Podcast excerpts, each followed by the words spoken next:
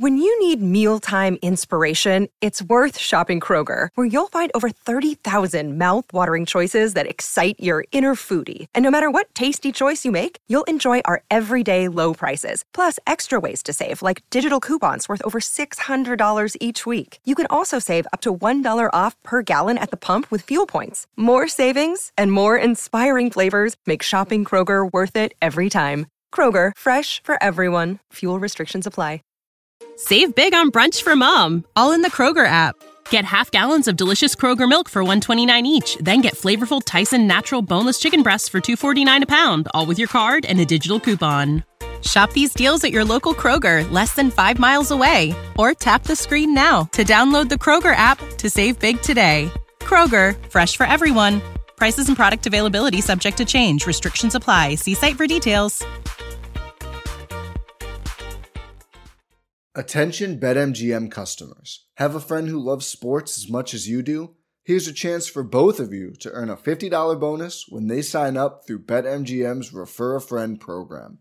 Just sign into your BetMGM account and click on the Refer a Friend program to send your friend a message inviting them to register a new account in the same state you use BetMGM in. Once your friend signs up and makes a deposit, they'll receive a $50 bonus.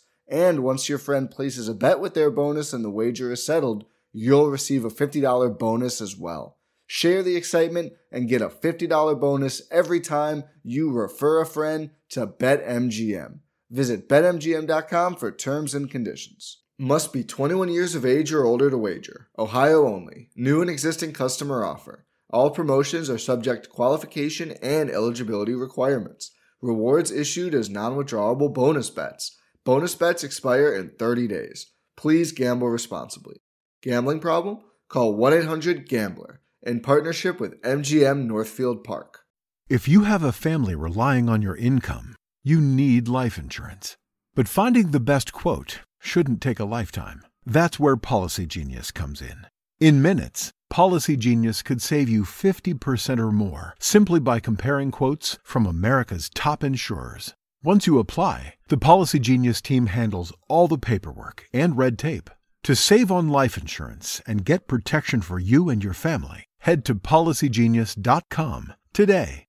For the ones standing guard, for the eagle eyed, for the knights in shining armor, and for all those who support them, we are Grainger, your experienced safety partner, offering supplies and solutions for every industry, committed to helping keep your facilities safe and your people safer. Call clickgrainger.com slash safety or just stop by. Grainger for the ones who get it done.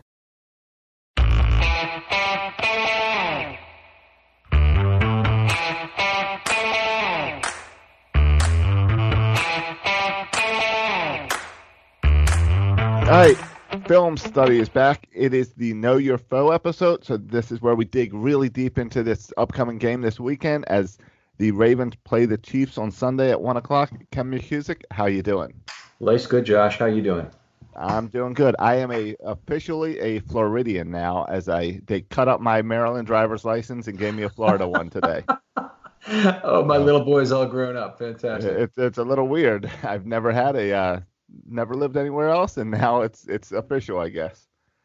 There So, uh, but we're not going to talk. You're in a zero income tax state. I should be jealous already. Yeah, any type of business stuff, uh, podcast companies, it's all going to be based on this home, Section 336 and all. It's all going to be based in Florida, not Maryland, for that reason. Very good.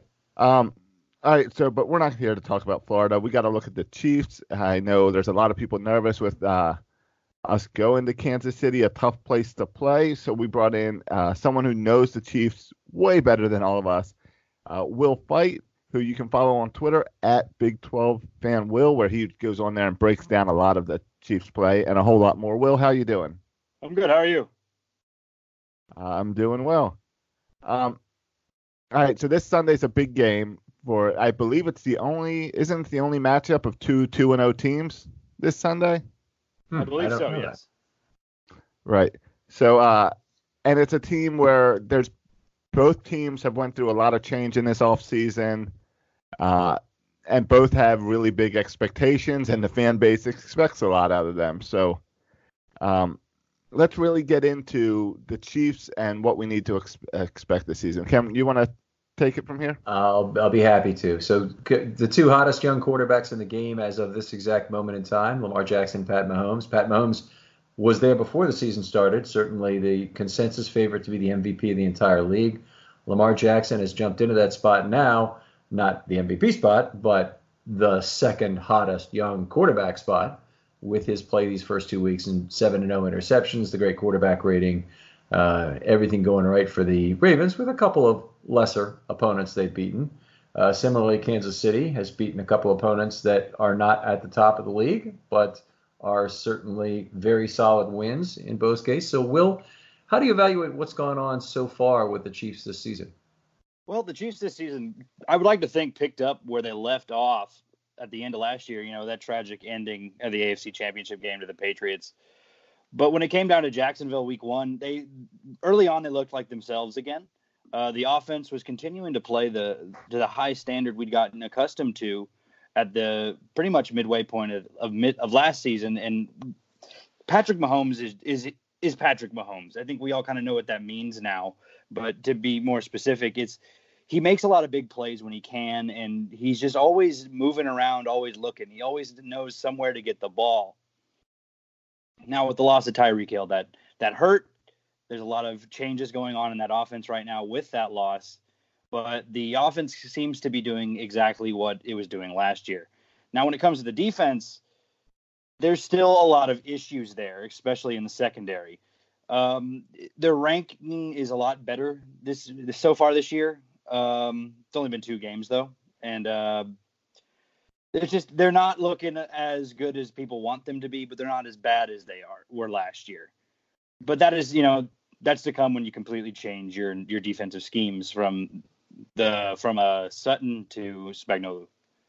All right. Well, let's let's talk about the offense first. For for one thing, I know the the listeners want to hear about that high octane offense and and what makes it so deep and scary, particularly at the receiving positions. So uh, let's start with Mahomes again. What have you noticed from him this season? Maybe things that are different, areas of growth. What other teams are having to deal with that they didn't before? So, at the early part of the Jags game, uh, week one, he looked very much like he did last season, where he was going to scramble around a lot. He was going to make quick decision throws. Uh, he had a no look pass. Uh, he overthrew Travis Kelce. He was wide open in the end zone. Not a lot of Chiefs fans were happy about that decision but he, he looked like he was going to do a lot of the same things. Um, first half, he injures his ankle. He sprains his ankle uh, in the red zone, going into the end zone. So we haven't seen a lot of his quick feet running around, scrambling like a madman style so far this year. He's he's staying in the pocket. He's having to read defenses in a solitary location. Uh, and I think that's that's helping him grow as a quarterback. He's he's not playing like he's in Cliff Kingsbury's Texas Tech offense anymore, where he's got Big 12 defenses flying around at him at all different angles. He's having to actually sit in the pocket and read, and then if he needs to make a quick uh, cut forward, he can do it. But he's not going out of his way to run around and have to do something like make a left-handed throw. He He's only once this year run the ball. He had a kneel, not counting that, but he's only once. That was in Week One against the Jags. Run the ball for two yards. So Patrick Mahomes, my recollection is in 2018 he was running for a few first downs. Oh yeah, running for a few first downs. He has that. He had that touchdown against Denver where he ran it in, dusted himself, and threw off, threw up the uh, the flex as he likes to do when he celebrates. Uh, but yeah, we're not seeing that this year. He's playing it really safe and making sure he doesn't put himself in harm's way. And it's a lot of that has to do though with the ankle injury that he's. I think he's. It's still lingering. You could tell that in uh, in Oakland last week. All right, all right. And as a passer, he's got some additional weapons uh, uh, this year. But Travis Kelce, of course, the biggest weapon of all, is still there.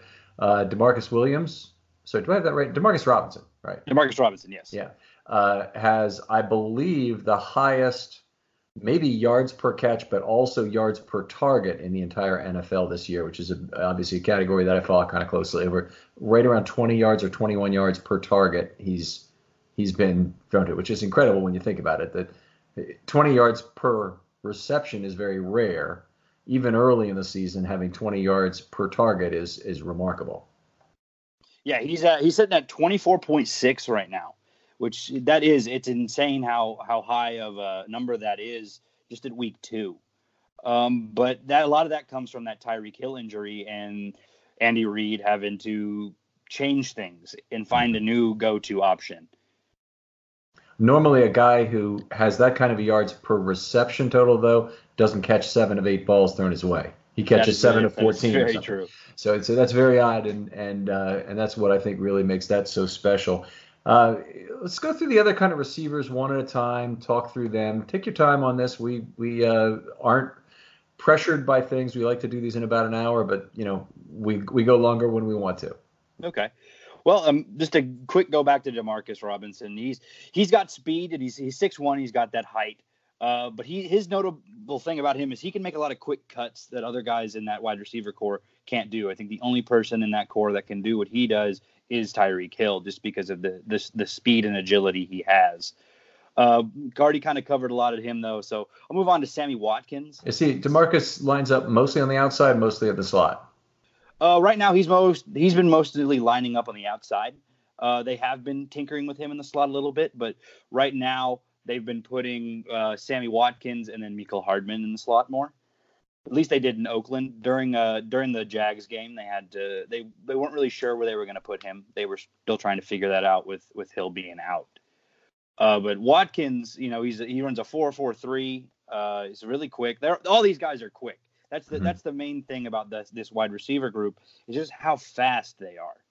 Uh, Watkins has been really quick off the line this year. He's looking a lot like he did about three years ago. He's he's looking fresh. He's he's been you know he's been plagued with injury over the last few years, and that's really hurt him. But he's looking a lot better and a lot fresh, a lot healthier. Is I guess the best way to put it. Mm-hmm. You know what you saw what he did in in Jacksonville, and we didn't get that in Oakland. We we didn't see the same thing, but that's because other people decided to show up. That being uh, Demarcus Robinson. Um, the third guy, the, the wide receiver three on this team right now, is uh, Mecole Hardman. Mecole Hardman is, you know, first round pick out of Georgia. Uh, he's small like Tyreek is. I think Tyreek's about five nine. Uh, five ten. He runs a four three three, uh, which is not far off of what Tyreek Hill runs. Um, when he was drafted, a lot of people in in our uh, fan base were were saying, you know, this is the guy that we drafted just in case the Tyreek Hill situation goes really bad. Mm-hmm. And he was he's pretty much that's what he is. He's here to be here just in case something goes wrong with Tyreek. And what do you know? It did. So last week he he's getting into the groove of things, and I don't want to don't want to call him Tyreek two yet. We're not there yet, but there were some moments where you could just see it. You could see his speed is going to be something you really have to worry about in the same capacity as Tyreek Hill. It's just right now he's not as experienced, but over the offseason, uh, Mecole and, and Patrick Mahomes worked out a lot when when Tyreek could not be at the facility, and you could see that. You can see there's a there's a good connection between those two when it comes to the abilities that Mecole Hardman has.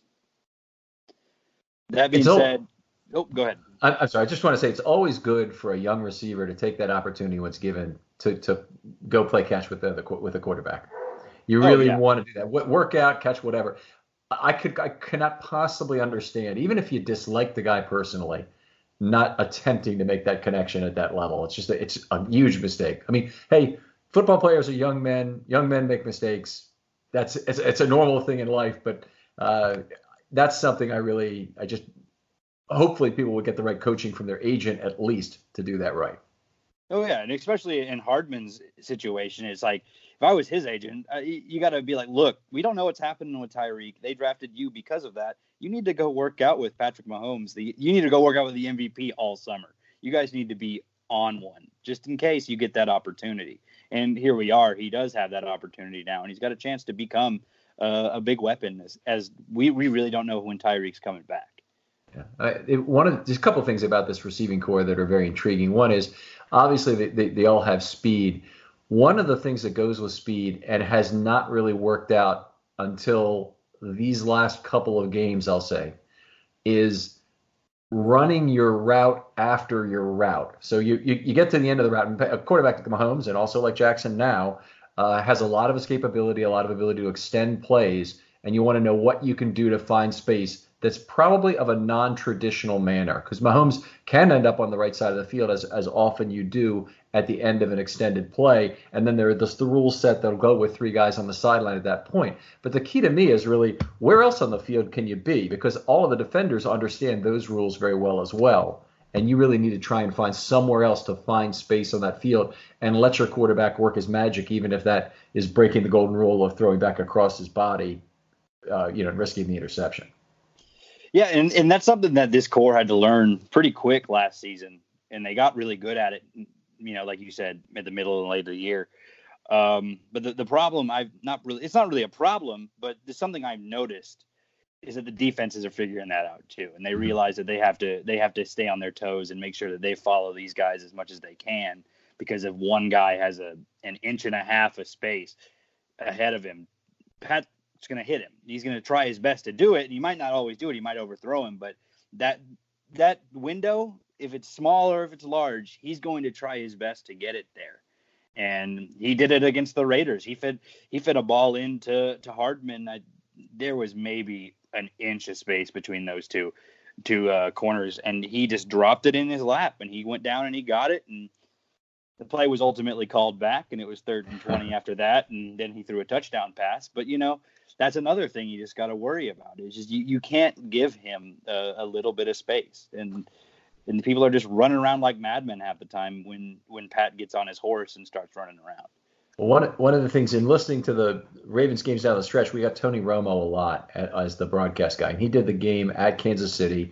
And what you're describing happening at the end of the play, the fourth and nine play, where Tyreek Hill was effectively covered by Mosley, which is no coverage at all for Hill. Mosley's fine cover linebacker, but he's but he but he wasn't the guy for Hill, and you know it just it could not sustain itself. But he made the point that you really need to run more cover zero in that situation, or maybe a cover one, and and and but anyway, more assets into the pass rush against a quarterback like Mahomes to at least force him to throw the ball quickly when he might be a little uncomfortable, as opposed to having all day to let his receivers run like crazy until they find open space.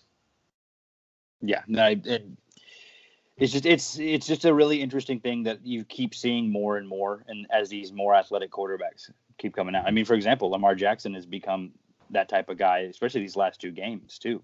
I mean, I, will be honest, I haven't had a chance to watch the Ravens as much as I'd like. I mean, I I have Lamar Jackson as my fantasy quarterback, so I gotta I gotta keep check in as much as I can.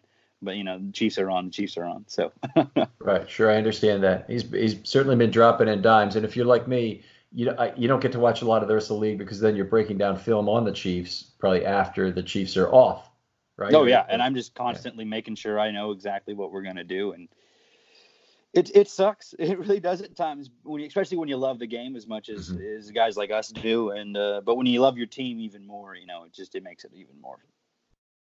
All right.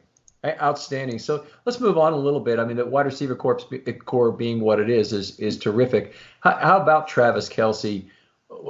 Has anything changed this year? I mean, obviously he's getting a little older. He's going to be 30 in a, what a couple of weeks now, right? Uh, yeah, I, I, believe it's in the next few weeks. If it's if it's next month, I'm pretty mm-hmm. sure. Uh, well, we saw last year, um, Travis Kelce slowed down a bit later on in the year, and no one really could seem to figure out why. Um, it was later discovered that he'd been injured. He'd hurt something in his ankle or his foot, and he he had a walking boot on for a lot of the summer. Um, and we're kind of seeing a lingering effect from him.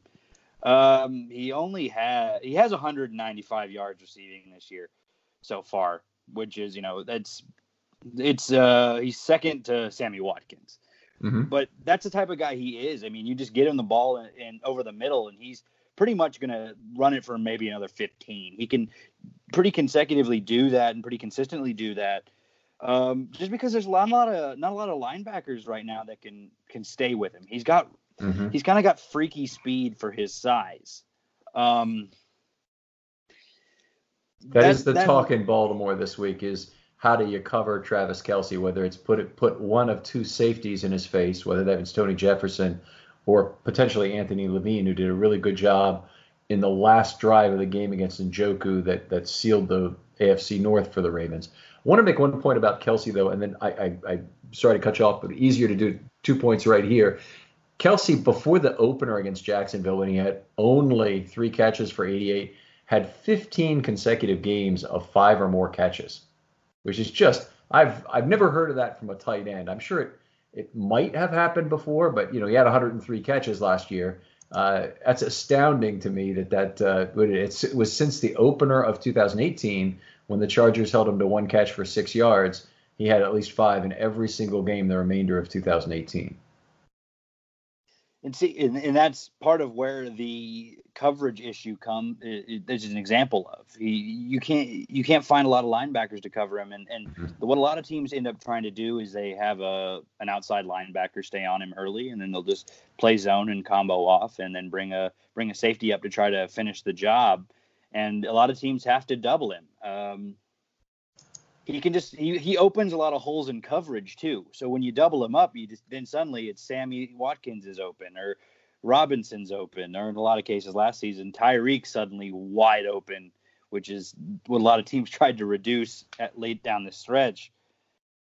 But that's just the great thing about Kelce and what I think makes him one of the right now he's I think he's the best tight end in the league, uh, with Gronk being out being retired. It's just because he creates a lot of damage in the secondary, no matter what he's doing, catching passes or just running downfield. And then he can also do his darndest to block someone when he really needs to, because he has that speed and he can get downfield. And suddenly he's five yards in front of the guy who caught the ball, and he's hitting guys and making them fly around. And next thing you know, you got a touchdown. All right. All right. Well, we, we love our guy here in Baltimore too, just to just to put his name out there. But this this episode is about the Chiefs. And Mark Andrews is almost 13 yards per target this year. Uh, so he's he's having great years. Caught 16 out of 17 balls. Let's move on here, and let's see. Let's, I guess we should talk about the running backs. Um, you know, there is there's no more Kareem Hunt. Tell us about what's going on at running back this year for the Chiefs. So Kareem Hunt the loss of Kareem Hunt, it just it really hurt a lot of people. Uh, it for obvious reasons. The re, the the reason we had to cut him, and then the fact that we lost him, just was a really uh, scary thing to Chiefs fans and people who just wanted to know what what are, what are we going to do. So who do we have now? It took us a long time to find a Jamaal Charles replacement, who was you know what you could say is the last great Chiefs running back. Uh, great being a subjective term that you could use depending on the year. Um, but Damien Williams really showed up when he was given his chance, and that's the main reason we extended him in the offseason after trying his best to be what Kareem was throughout most of last season. Um, then you add LeSean McCoy, and you kind of have an interesting running back combo of You've got Damien Williams who can, you know, be the guy who runs the out and catches the ball and runs all over the place, but can also run up the middle and be quick. And then you have LeSean McCoy being the more traditional style running back who can kind of just run through people if he needs to, but he can make a quick cut as well. Um, but something that Ravens fans need to real really look at before the game and just kind of keep an eye out on is that they're both questionable this week. Mm-hmm. LeSean McCoy is, is has an ankle problem, and Damien Williams has a knee problem. Um, neither of which um, ended uh, the game last week. Neither one of them pl- finished the full game. Um, so that would leave it to Darwin Thompson and, and uh, Darrel Williams as the other two options, which even Chiefs fans don't even have any information on those guys. Uh, mm-hmm. We're pretty much in the dark. Is is just we just have preseason stuff and minimal preseason stuff at, at that. Um, if I had to pick one guy to play, though, it would probably be LeSean McCoy. Uh, with that extension to Damien Williams, I think in it being a knee thing, I'd expect if we're going to sit one of them, it'd be him. You're just you're just handicapping who will play, not who you'd prefer to play, which probably oh, yeah, also no. be McCoy. Uh, no, actually, I prefer Damien Williams. Honestly, um, I think he fits with the with the uh, style of this new uh, this offense that we run right now. I think LeSean McCoy is is a great Andy Reid running back, but more to the style of Andy Reid in Philadelphia and Andy Reid with um, early on in Kansas City. Uh, Alex Smith's Andy Reid, Andy mm-hmm. Reid era. Um, Patrick Mahomes' offense, you need a guy that can be really quick like Damien Williams can. Uh, so I'd prefer Damien Williams. I don't have a problem with Shady playing. I, I mean, I'd be happy either way, but he he only got like when I say when before he got out, he only had like eight yards rushing last week. That was I mean, Damien Williams.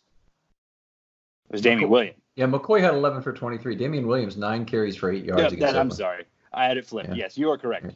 But before before Damien came out, he it's a the running back situation is very frustrating to me, as I'm sure you can kind of tell, just mm-hmm. because I'm still upset about Kareem Hunt. Sure. And how that went down. But I mean, Damien's a great player, and I would I just I prefer Damien just because of the the quick ability to just be quick on the outside and dump the ball off to him if we really need to. And that just doesn't seem like something LeSean's really ready to do in our offense. Okay, well, I mean, he's averaging almost 10 yards a catch, so he's certainly done a lot of that. But but the the question I had for you, Damien Williams now has rushed the ball 22 times for 34 yards this year, 1.5 per carry. His long run of the year is only six yards. Is that more a function of Williams and his decisiveness, ability to get to the hole, anything like that, or is it more the offensive line? I think a lot of it has to do with the offensive line. We've had a lot of offensive line issues this year. Um, point example, uh, Eric Fisher being out now. He mm-hmm. played one play last week. Um, the, our right side is is good. It's a good right. Our right side is is is one of the better right side offensive lines in football. It's from the middle on over to Eric Fisher, where I've always had issues with it, and mm-hmm. a lot of fans have had issues with it. Eric Fisher was never what we thought he was going to be. He still isn't, and now him being out really puts us in a bind.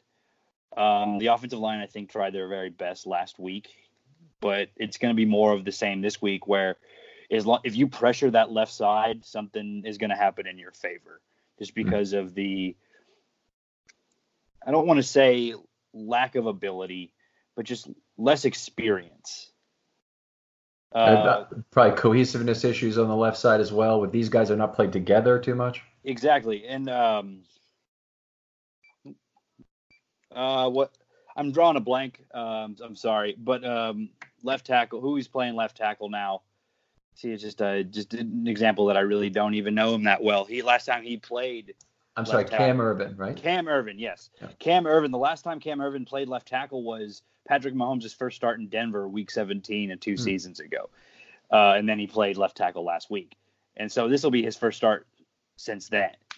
And that's he's he's more of a left guard, and it's just something that I just don't really like him playing left tackle, but he has to, and that's just the the fact of the matter. And you know, being a former uh, offensive lineman myself. You know, didn't really play anywhere big. Just played high school football, but understanding how offensive linemen work, it's it's it can be hard to move from guard to tackle.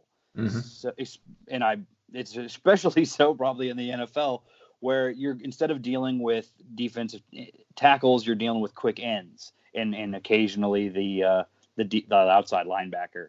Those guys are fast. Those I mean, I, along those lines, I, I, I, just wanted to say that you guys stole Greg Senat from us this week in terms of a waiver claim.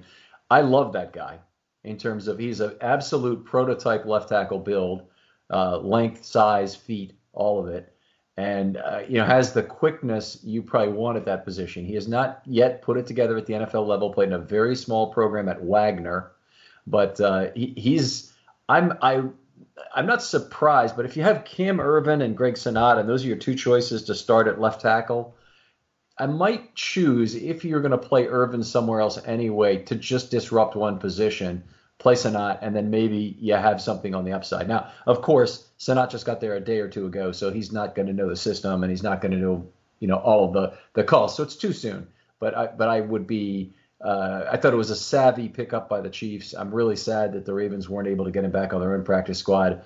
Actually, I'm very, very sad that they took the chance on letting him go. So I think you, have got a guy who could potentially be very good, and he's he's a product of uh, DeCosta's small school scouting, which has been you know, traditionally very, very good. And so he's he's uh, uh, you know he's really a guy. Yeah, and I'd have to agree with you. Um, I've I've done a little bit of research on him. I haven't gotten into him deeply. Haven't had really had a chance to.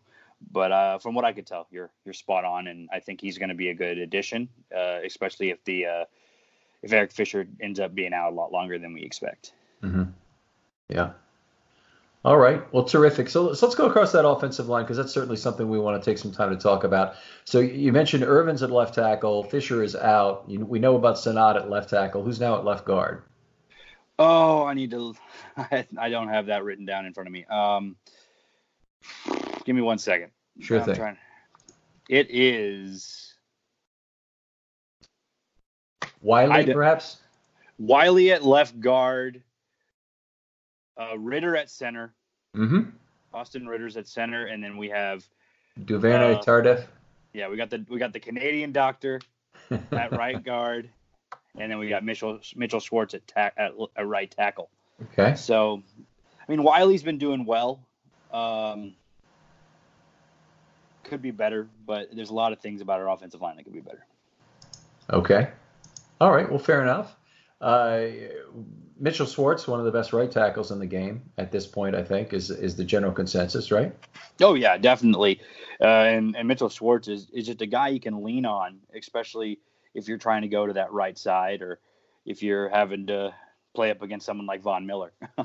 Now they, the the Chiefs, do they run a lot of power to the right side? Are they primarily a right-handed team in terms of how they run their power schemes or pull a guard? Um, they run more to the they run that more of that right side power. I you, you won't see a lot of pulling guards. Um, when it comes to running the ball, you you will see a lot of running in between the tackles though. You you'll see a lot of going off of uh, the Canadian doctor right away, right up the middle. Mhm. You get him because he's pretty he's reliable. Uh, last year when we lost him, we had to run a little bit more to the outside, and um, but when you have a guy when you had a guy like Tyreek Hill, and then in this case Mecole Hardman, you can run a lot of plays where you're going to run outside with them and just do a quick pitch to them as they come in motion. So you're going to be running off of Schwartz a lot, Mm-hmm. and that's uh, it's really why we love him at where he is is just making sure that we can run off of him right away, and we we we always usually can. He's always very reliable in that sense. Oh, we were talking a little bit before the show about this, but they occasionally play two tight ends per play. Uh, one, uh, sorry, uh, two, two tight ends on a play. So 1.23 tight ends per play, 1.13 running backs per play, which means they use a fullback occasionally. And they may use additionally a tight end as a fullback. I'm not really capturing that with this. But 2.59 wide receivers per play. There's still a fairly heavy uh, 11 personnel team in terms of what they put on the field. Is that what they would typically run out of? Uh, you will see, yeah, a lot of 11 personnel running. Um, you'll occasionally even see a 21 personnel run. It's very rare, but you will see it. Um, we do like to use a fullback. Uh, Anthony Sherman is one, you know, one of the great fullbacks in the league right now. So you'll get a lot of a lot of situations where he will be on the field. Um, when it comes to two tight ends, you'll see a lot of 12 personnel. You'll see a lot of now. It used to be. Uh, oh, he's, he's on the Browns now. He uh, played a lot last night, um, or Monday night. Uh, but you'll see a lot of Blake Bell now out of Oklahoma, Okay. former former quarterback turned tight end in his last year at OU. Uh, he's he's you know he's used to those quick style of offenses. He's seen it. Uh, he he's run it, so he he can he can he does a really good job at, at being the blocking tight end to Kelce's catching tight end. Um, Kelce, in terms of is he split wide more often because that's what the Ravens do with Andrews now. I'm just wondering. Yeah, he's he split wide a lot. They move him out wide a lot more now, but he's he's also but he's not unfamiliar to having his hand down the line and and uh, making sure he can hop off the line and power off. All right. All right. Very cool. All right. Well, anything else about the offense in terms of maybe scheme, formation, things they like to do that are maybe a little bit unusual that Ravens fans wouldn't know about already? Uh, not really. They you got the Ravens and the, the Chiefs do run a lot of similar formations. Um, they kind of have that spread style of new NFL offenses. Uh, they will go under center. You'll see a lot of pro and pro tight, but they're usually in the spread gun or ace gun. You'll you'll very rarely see Patrick Mahomes back there by himself, uh, especially this year with the the ankle problems. If if they're gonna make sure everyone goes runs downfield for a pass, they're usually gonna have a, a running back there to block at Okay. least. Just Let me so, make sure we understand terminology here. And that, this is, these are these are terms that I, I think I'm familiar with. But spread gun is five wide with only a shotgun quarterback. Ace gun, you don't necessarily mean the pistol. It's one back left or right of a quarterback in the shotgun, right? Yes, but you you will see some of that pistol. There's there's and there they will have the the pistol where I can't remember the terminology of it off the top of my head. I usually have to write it down. Uh, where you'll have a running back behind Patrick Mahomes and you'll have uh, Sherman on his side, and they'll move him to different sides. And then even in some instances, you'll have you very rarely you'll have a Tyreek Hill type wide receiver there uh, on his side as well, and they'll move around and you know RPO it and figure out where they're going to go as the play develops. Very good, very good. Okay, well, if you're ready, we'll move on to the defense a little bit and just Yeah, yeah, of maybe, course. maybe talk a little bit about the most common base looks for for the Chiefs and what they most commonly line up with, the personnel package, and then any other thing you want to talk about with regard to it. Well, so you're going to see pretty much always a four-three base. Very, it's very unlikely that they move out of that now um, since the change to from three-four. Uh, I'm going to be very honest, and I'm I'm very bad at defensive uh, packaging and everything like that. I'm more of an offensive-minded guy, so uh, you will see a lot of cover four and man when it comes to coverage. Um, Spagnuolo really likes to run uh, th- cover three or Tampa two when it comes to zone. Uh, that's pretty much. But you, like you have pointed out, we we talked about it earlier. Um, nickel almost all the time this year, and Okay. a lot of that comes from the uh, the weakness of our our secondary right now. Uh, a lot of lesser known guys. You know, you got the Kendall Fullers and the and the Tyrann Mathieu, but the other guys are still trying to develop them and prove themselves in this in this secondary. Okay, and and I noticed that the in each game the Chiefs had kind of given up a fair amount of rushing yardage, and I'm trying to find it here again now, and not having success. But the, with, against the Raiders, I noticed that Jacobs really went off with a big game of about eight yards a carry or so. And in the previous game against Jacksonville, I, Fournette had a decent game. He might have had five yards a carry, or the Jacksonville as a team might have had five yards a carry. So that's you know, obviously neither in neither of those games did either team were they in a position to keep running the ball for a long time because the Chiefs got a big lead in both games in the first half, you know, and down 14, 18 points, whatever it was in each of those games. They really couldn't couldn't maintain a running game, but when they did it, they were fairly effective. Is there when you look at that, are there are there reasons for that? The, the, the Chiefs have some weakness either at linebacker or on the defensive line in terms of controlling gaps that, that might lead you to that kind of a conclusion? So really, the main issue right now when it comes to our run game is the is the secondary, and I know that sounds odd, but we you know we had the one of the worst secondaries in the league last year, and teams are continuing to try to try our secondary and throw the ball. So you're getting a lot of linebackers in coverage just in case. Uh, you and they're not getting a lot of blitz blitzes, and they're not really trying to push. Uh, the new uh, 4-3 defensive line is really just trying to mesh and figure out how they're going to play together. Mhm. A lot of that, a lot of that is where that stems from.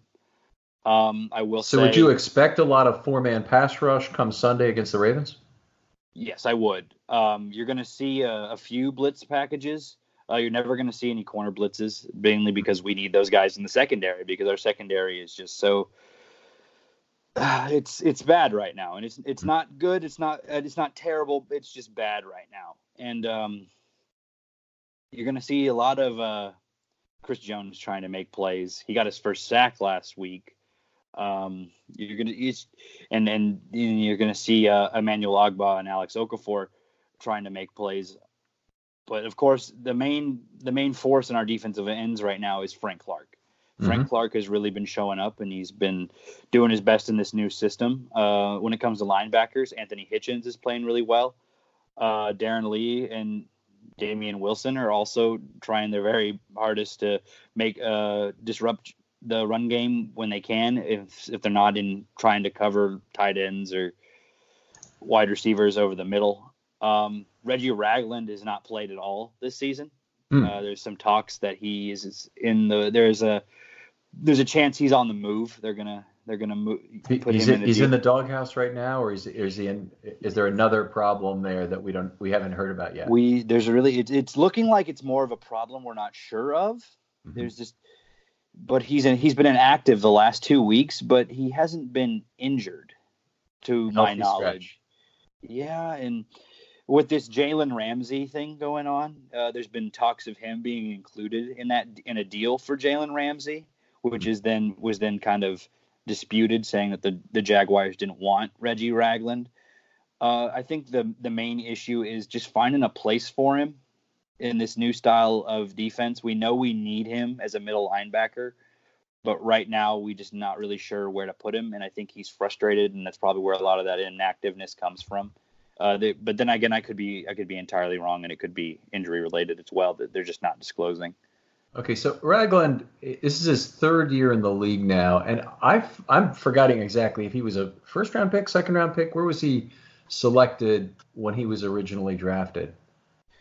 Um, I cannot recall either. Okay, that's okay. I'll, No, I'll- he was second round, forty first pick from the for the Bills in Okay. sixteen. in we- 16. Yes, in sixteen. So he was hurt all of 16 because I'm looking at his overall stats and he only played in 17 and 18. That's interesting. So he's he's an RFA after this year.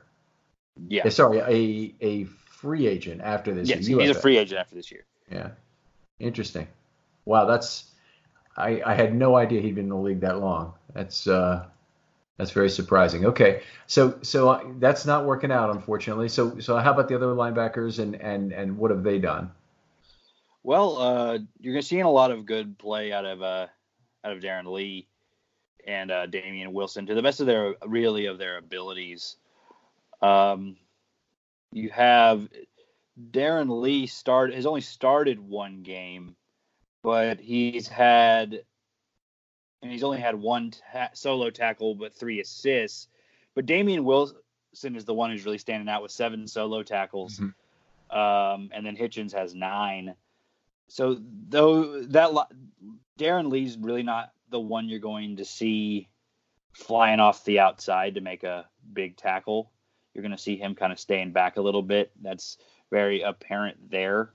Um, but uh, but Hitchens and Wilson are the are the main guys you're going to see pressing the running game. Uh, Hitchens and uh, Leonard Fournette really got into it during that Jags game, as well as everyone else on those two teams, as as much fighting those two teams had. Uh, but uh, Hitchens is the main pa- uh, main run uh, blitzer. He's going to be the one that flies in the middle. He's going to be coming off the outside. And the interesting way that they're doing that line, the linebackers right now is they're they're moving them around a lot, just kind of based on where people are lined up. So while Hitchens is their middle, sometimes you will see him lined up on the outside just because of the way they have their matchup.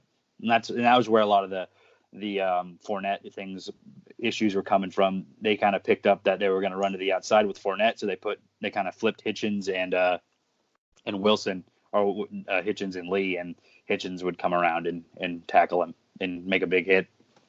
All right. All right. Let's move on to the secondary then. And, uh, you know, the, the five guys, I don't know that you went through all the names of Breeland, Ward, Fuller at corner, and the safeties, the Honey Badger and Thornhill. Uh, they played every snap last week that I saw. So it looked like they played exclusively the nickel from what I can tell. And I don't see any other snaps. Make sure I'm looking at the right game here. Yeah, this is the Kansas City Oakland game. So they had five, five defensive backs, well, four defensive backs who played all 62 snaps, another defensive back who played 46 snaps, and another free safety who played 13. So it sounds like they basically split. They had a nickel pretty much every play uh, for, for the whole game. Maybe a few a few uh, base defense snaps in that in that time. So tell us a little bit about in terms of quality of play, what kind of plays these guys have made for for some of the big guys from between uh, and Ward in particular. So if I'm going to have to pick someone between Breeland and Ward, uh, who's been standing out the most, it would have to be Rashawn Breeland. Breeland's really upped his game these last two weeks. Um, he's been he, making a lot of key uh, deflections when he can. Uh, Ward has just kind of been there. He can he can show up when he's really needed, but it's more often than not that Breeland is the the main guy that's is there to disrupt things. They both have interceptions. They both Mhm. were the two that had they have the uh, main two, the only two interceptions out of the secondary, other than Frank Clark, who Right. has the, had that against the Jags. But um, Breeland's just kind of been the guy where he's kind of hanging out over the middle. He's going to be there, and if you, you try to test him, he's going to at least try his best to get a hand in someone's face. Okay. All right. Very interesting. It does look like Charvarius Ward is getting more of the targets this year. There's definitely a lot more uh, attempt to throw at him of the Chiefs receivers, and I don't know if that means he's covering a number one guy typically, or maybe he's, uh, you know, do they play a strict left corner, right corner where they don't typically follow receivers? And you have this, the corners are on one side of the field at the time, or do they typically, typically trail with a with They- a number one corner? They typically trail. You'll see most more often than not, you're going to see Kendall Fuller following your top the top receiver. Okay. So when it comes to to Ward, it's it's more of it's a weakest link type of thing. They teams realize that he out of those three uh, corners, he's the the guy that you're going to test a lot, and the more you test him, the most more likely he is to break. Okay, very good, very good. Okay, and how about the safeties? The Honey Badger has he been everything they thought? Obviously, you guys paid a lot of money, uh, outbid the Ravens, who supposedly wanted him. Uh, to be honest, no. He uh, hasn't really been what he we expected, but that's not entirely his fault. He hasn't had a lot of opportunities to. Teams are kind of avoiding him as much they can, and if they see Juan Thornhill there, they're going to go there instead of trying to test the Honey Badger. Um, he did have a really bad pass interference call early on in the in the Raiders game that helped set up that touchdown. Mm-hmm. Um, but that's really the only issues we've had with him. The the main problem has just been that teams are just avoiding him at all costs, and he's having to do his best to to be there when he's on the opposite side of the field or he's just away from the play. Okay, I mean that's that's I look at that as for a safety a very good thing. If they're not throwing at him, then he's doing his job. Uh, he he would have probably been the free safety for the Ravens after Weddle had left, but before they signed Earl Thomas. And uh, and I think he's always really played better in his career when he's been a slot corner. So that's at Arizona he was he was terrific in that role. But uh, but I think he wanted another. I think he wanted a career change himself and to move to free safety, and maybe that's where. I don't know if they've been using him close to the line of scrimmage and you know moving him up and back kind of at will to get in the play, or whether he plays deep most of the time. It's it's been very rare that you will see him up close to the line of scrimmage. They kind of they're keeping him back to to limit deep plays and kind of scare offenses from having to throw there. Makes a lot of sense. That's definitely the way that uh, that Thomas is used here in Baltimore now. All right. Uh, what else do we need to talk about in terms of the defense? Anything in terms of offensive or defensive game plan that you would maybe expect going in against a team like the Ravens that that brings, uh, you know, certainly a running game that has not been the focus, but a lot of offensive weapons I think uh, that, that are diverse now that they're more willing to either run or pass. Uh, anything maybe in terms of attacking the Ravens defense, which has definitely shown some weaknesses this year. Uh, game plan wise, what do you expect from the Chiefs? Well, I'm gonna to start with defense since we've been talking about it here most recently. Um, I think the Chiefs' best option, and I think what they'll try to do, is to make sure you shut down the Ravens' running game and try to contain Lamar Jackson as much as you can. Um, like we all know that the Chiefs' secondary is not the best in the league, and when you have a you have a Mark Andrews or a Hollywood Brown, those one of those guys is going to get through, and one of it's going to happen. It's we're going to get torched in more than one situation. So as as long as we can make sure to stop the run, I feel a little bit better, and I think the coaching staff in Kansas City will feel a little bit better about those secondary issues. As as long as we make sure that you know Ingram does not run all over us or Lamar Jackson doesn't run all over us. Okay, every now and then having a deep play happen through the passing game, that's okay as long as we make sure that you do not run through us. You can th- right. you can go over us, but don't run through us. Yeah, Uh, when be- it comes to offense, though, I think you're just going to see a lot of the same things you, you are you guys are going to do to us. It's just you're going to want to have a lot of big plays in the passing game, especially with the running back situation being a little iffy. Um, that's not surprising with the skill set of of uh, Patrick Mahomes. Mm-hmm. So he's he can throw the ball far and he's going to do it. He can throw the ball short and he's going to do it. He can fit it in tight windows and he's going to do it. Um, this week, I think they're going to try to go to uh, Robinson a lot more as the same that they did last week, just to draw um, the secondary off of Sammy Watkins. Sammy Watkins didn't have you know as big of a week as he did the first week because everyone saw that first week and suddenly like, okay, now we have to cover Sammy. Okay, now we have to cover Demarcus Robinson. So you might also even see a lot of Mecole Hardman getting in there, you know, on screens, doing a lot of what Tyreek would do, not to the capacity of Tyreek, just to to get Sammy Watkins open and, and get him there in space, and then also open up the the secondary to where you have a situation where Travis Kelce's one on one with someone who has no business really guarding him, right. to say put it put it that way uh, he's going to try to disrupt it like he usually does, and that'll also be used to get Sammy Watkins open, who is are now our top top choice when it comes to wide receivers. Yeah, it's it's it's an interesting game because both these teams have just too many weapons to cover everything, and and I, I definitely would agree. It's a it's a challenge looking across in terms of the the Chiefs receivers to figure out how you line up. I personally think you have to try your best to put one man and one safety probably lined up in man coverage against Kelce and hope for the best. And and you know it's it's Kelce's caught 10 of 17 balls this year. They're doing something right. I don't know whether it's double coverage because I haven't really looked at the tape. I don't know whether they're covering him effectively with a man. But uh, the one guy on the team, and, and he's best probably at this of all the things he does, is Jefferson in terms of covering a man, uh, covering a tight end in man coverage. He really, that was something he did well at Arizona before he even came to Baltimore. He's been rarely used in that role here but uh, it seems like a natural kind of a fit for uh, for this kind of situation because you, have to figure out how do you economize on resources versus at least one of these receivers to try and otherwise play some sort of meaningful defense against the rest of that team. Whether it's you want to you want to bake into a spy on Mahomes or Jackson for that matter, or you want to you want to have some opportunity to double cover receivers on the outside and pick a side of the field, you know, whatever it's going to be. No, yeah, and I and I completely agree with you in that. It, you pretty much hit the nail on the head, especially when it comes to the spy. Even if it's mm-hmm. you know Lamar Jackson or, or uh, Patrick Mahomes, you have to you, are going to have to do it on either side of the, either team this week to help limit the possibility of big plays. All right, how about we do this? We'll pick. I don't like to do scores with with people we have on the show, but how about you pick one player who you think matches up particularly well against the Ravens, and maybe I'll pick one Raven I think picks matches up particularly well against the Chiefs? Well, I think my one player will have to be um, Travis Kelce.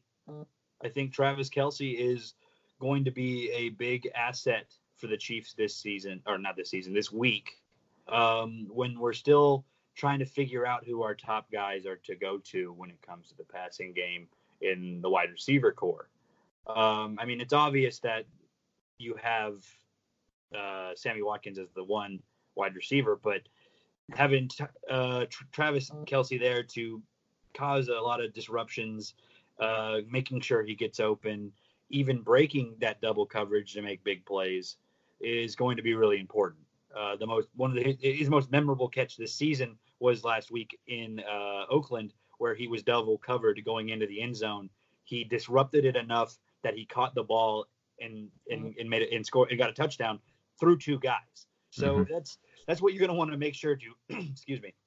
That's what you're going to want to make sure to continue to do and even get more of this week as you're not going to also have the running game to rely on. You're going to have to rely on your wide receivers and then Travis Kelce is kind of his own little.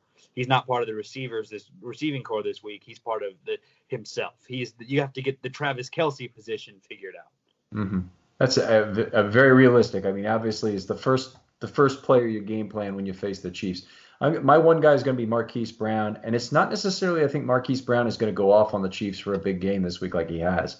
I think the Chiefs probably, if anything, will be forced to put additional defensive assets on him, maybe put the safety on that side of the field or shade that way so that uh, you know they have that over the top coverage and they're trying to not get beaten by big plays there. And then I think that'll open up some some options for other Ravens receivers in this one, whether it's it's Boykin, Andrews, other players who who also can could do some damage. But so far, Marquise Brown has been almost 13 yards a target on the year, and he's certainly been one of the exciting stories at the beginning of the NFL. So anyway, look forward to a great game. This is just a fantastic discussion. I appreciate going through this with you. Uh, we'll we're going to do a little bit of mailbag here. I hope we have a couple things about the about the Chiefs uh, and and people wanting to learn about that. And uh, what do we got, Josh? All right, uh, big news for the Chiefs today is Eric Fisher going out in this core muscle surgery. Um, clearly, the Ravens defense plays one where they're going to put some pressure on Mahomes. And how much does losing Eric Fisher hurt? I have to say it does hurt a lot. Um, I think I, I kind of said earlier, uh, Cam Erving, he does not have a lot of experience at that left left tackle position. Um, that being said, he did his best last week. Um, he so he's had the experience of it. He's gotten a full week of practicing with that squad in that position. I mean, he got some time practicing last week in that position in preparation of Eric Fisher not playing. So the left side is gonna is gonna be a real iffy situation for us, and and it's to be something that the Ravens try their very best to disrupt and get through and make sure that they are all over Mahomes' blind side as much as they can. Uh, but overall, as I think about it more, as Cam Erving might not be as experienced, I think he, it's it's not going to be as bad as I probably made it out to be earlier on. Um, but at the same time, losing someone, even though he's not as as good as most people realize, but he he's a, comes up in a lot of clutch spots. Losing Eric Fisher is going to hurt for the for this game and going forward. All right, and then uh, one more question for you from the mailbag is about Arrowhead and what makes Arrowhead such a tough stadium. We hear all the time about the noise in Arrowhead is there and and all that, and the announcers, you know, everyone likes to hype up. It's hard to come to Kansas City and win what makes it so, such a tough place? Oh, I love I love this question. Um, I love Arrowhead. So when it comes to Arrowhead, it's just the fact that our fan base is just so ravenous when it comes to our team. Uh, you know, we we take a lot of pride in that loudest stadium uh, in the world, world record we hold, and every week we try to break it. So I think that's what a lot of that that noise issue comes from. Uh, the fact that we're good, to say the least, is uh, is a huge aspect of what it is now.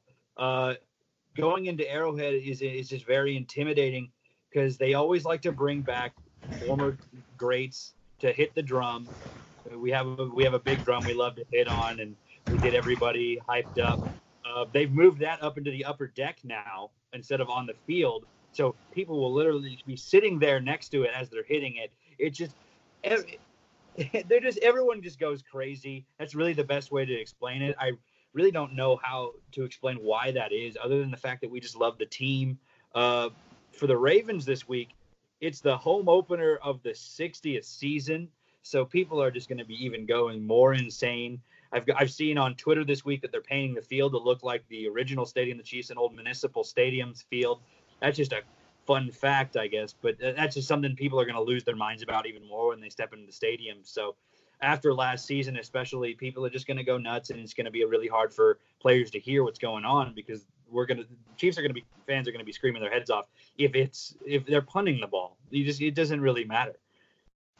Yeah, the, that municipal stadium field has an unbelievable history to it in the pre-Arrowhead days. Okay, so Arrowhead came around in not 1971, right?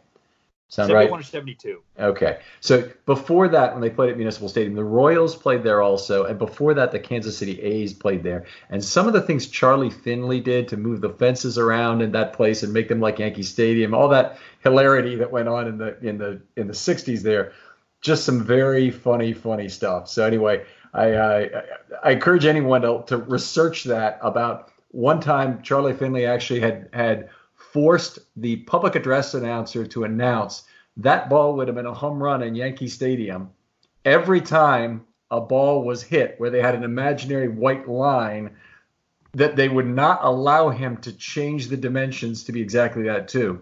And the Minnesota Twins hit five home runs in an inning, and they announced it all five times. Of course, that ball would have been a home run in Yankee Stadium, and and the practice was discontinued the next day, as I as the story is told by Bill James. So anyway, a great one. From my true trips to Arrowhead, I'll say this: I went in 2006 and in 2010 for the playoff game as well the fans there are very nice. They're right up there with the Nashville fans in terms of being really just very sweet people to opposing teams. It's not a, it's not a a conflict you're going into like you would if you're going to Cleveland or or you're going to Oakland and places like that, which are which are you know are not nice places to be an opposing fan, frankly. Oh yeah, no, you're you're exactly correct. I, as I, I was at the AFC Championship game last year, so you know we lost and everyone's just you know got their hearts ripped out and of course, there's some uh, intoxicated Patriots fans there trying to rub it in everyone's face. And, mm-hmm. you know, shocker as that may be. Yes. you know, the classy New England fans are, are mm-hmm. apparently weren't there. Mass um, holes. but, um, so basically, what there'd be a guy, you know, oh, yeah, going to another Super Bowl, and you know the Chiefs fans are just hanging their heads a little bit, and in, in your case, you would hear a well, I hope at least you guys win it. It's just like that's just like the most Kansas City Midwestern way of of ex- accepting a loss. You're like we're mad inside, but we're going to internalize it and hope the team that beat us wins the championship, so we can say that. There you go. Yeah, great, great fans. Uh, nice, I, one of the nicest places to visit. I, I like that you're saying that the fans will be excited because of the way the field is painted because we just went through that in Baltimore where fans were just super excited that they painted the shield in the in, at the 50 yard line after years of not having it. And it seems like something really silly, but fans really got hyped up about it. Oh yeah, you know, stadium aesthetics uh, in in in football anymore are just important to what uniform you're wearing. I mean, you had people freaking out about the Jets wearing black on Monday mm. night. You know, for us, we have a traditional uniform, so we don't get anything like that. So it's for us, it's oh, we have a different field this week. That's right. awesome, and mm-hmm. people just love to see it. And it's just it's it's the, one of the great things about you know celebrating our 60th anniversary. All right, I want to. Cl- uh, Ken, I want to close out the mailbag with a question from Chip, who commented over on FilmStudyRavens.com, who was wondering uh, your opinion on Greg Roman this year being up in the booth and how that's affecting things. You know, I don't know how much it really affects things. Obviously, it's a better sight line for Roman. It adds a relay element to the calls. Uh, Roman is obviously very comfortable in terms of the installation of this offense. And he, of course, wasn't the offensive coordinator last year. So while he was the run game coordinator and a guy who did have a big input into the game plan, he wasn't the guy calling the plays. That was still Mornhinweg last year, and he did it from the field. So I think I think the the aspect ratio is probably good. Uh, for Urban, he's obviously sorry for Roman. I always make that mistake, but for Roman, he's he's uh, got a position that he's more comfortable with. I think that's the most important thing. It may also be, and I've always noticed this when whenever they do any kind of sound from inside a defensive or offensive play calling area, that there's a group of people around him who obviously are communicating various things to him at the time the one example I remember seeing this was the Jets game from 2004, which is the first in, in uh, installation of what would later become Sound FX. And the, the guys who were up there with Nolan were just kissing his butt constantly the whole game. It was just a it was just a bunch of sycophants. So I wonder if if Roman, though I, I'm assuming that's not the case, but for communication with his other assistants, it might make things easier to have them all in the booth there. Not to mention computers and graphs and all that stuff. You know, they're not allowed to do that. As I even in the booth. Yeah, they they're okay. they're not allowed to have computers on the headset loop. Was my understanding. Now that may have changed, but I got that from Matt Weiss a few years back, and in 2011 that was true. Gotcha. I know that. Uh, I imagine it's advancing where soon they'll allow it. I was shocked to see there's now iPads mounted inside the dugout at Camden Yards for some games. Huh. Where they were watching a film and they had left hand batters, right hand batters, two separate iPads mounted so they could watch them in between innings. So, all right, remember, uh, get in your questions after this game this weekend using the hashtag Film Study Mailbag on Twitter or commenting over at FilmStudyRavens.com. Uh, Will, thank you for joining us today. You've informed me an awful lot about the Chiefs. I'm sure our listeners as well as we prepare. Again, your Twitter handle is at Big 12 Fan Will. Anything else you want to plug or anything before we get out of here? Uh, nope. Uh, I'm I'm good on uh, plugs. I just uh, thank you, uh, thank you guys a lot for having me on. It was uh, it's been a blast. Yeah, great having you, Will. Uh, love to have you again the next time they play the Chiefs, and we'll uh, we'll talk about that when it when it happens. Uh, always have appreciated these Know Your Foe episodes. Hope people will give these a chance in the future. Go out to filmstudyravens.com and you'll see some past ones if you like. More fun, obviously, to see the ones coming up. That's why we do them now during the week. But there's plenty of other content out there as well. The defensive and offensive line articles, the uh, uh, you know some new charting that we're adding. And one one thing I want to get people to do is look at an old video I did that has an explanation of the Ravens defensive packages and give that a try as well. So uh, please give us a give us a shot on the site, and if you leave comments there, they'll certainly make it to the mailbag. If you leave them on Twitter uh, with the hashtag Film Study Mailbag uh, ID, then you'll get them that way too. All right, guys. Uh, well, uh, we've got what three, four days until we get to see this matchup, so a nice time to just kind of sit back and prepare. We've broken it down. Now we get to see what happens on the field on Sunday. So enjoy the rest of your week.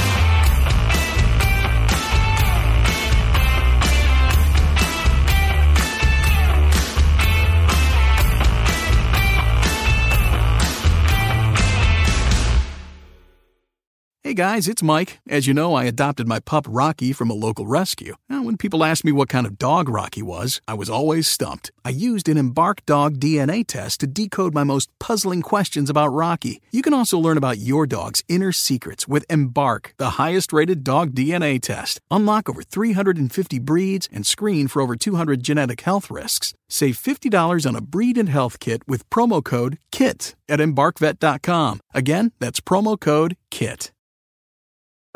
Introducing the Lowe's List for Innovation. While our aisles are filled with innovative products, we've selected our favorites just for you. Like the exclusive Whirlpool washer with industry first 2 in 1 removable agitator. We love this washer because you can customize any load. And with other smart features to streamline your laundry routine, this product is a must have for families. Shop the full Lowe's list of top picks at Lowe's.com. Lowe's, home to any budget, home to any possibility. U.S. only.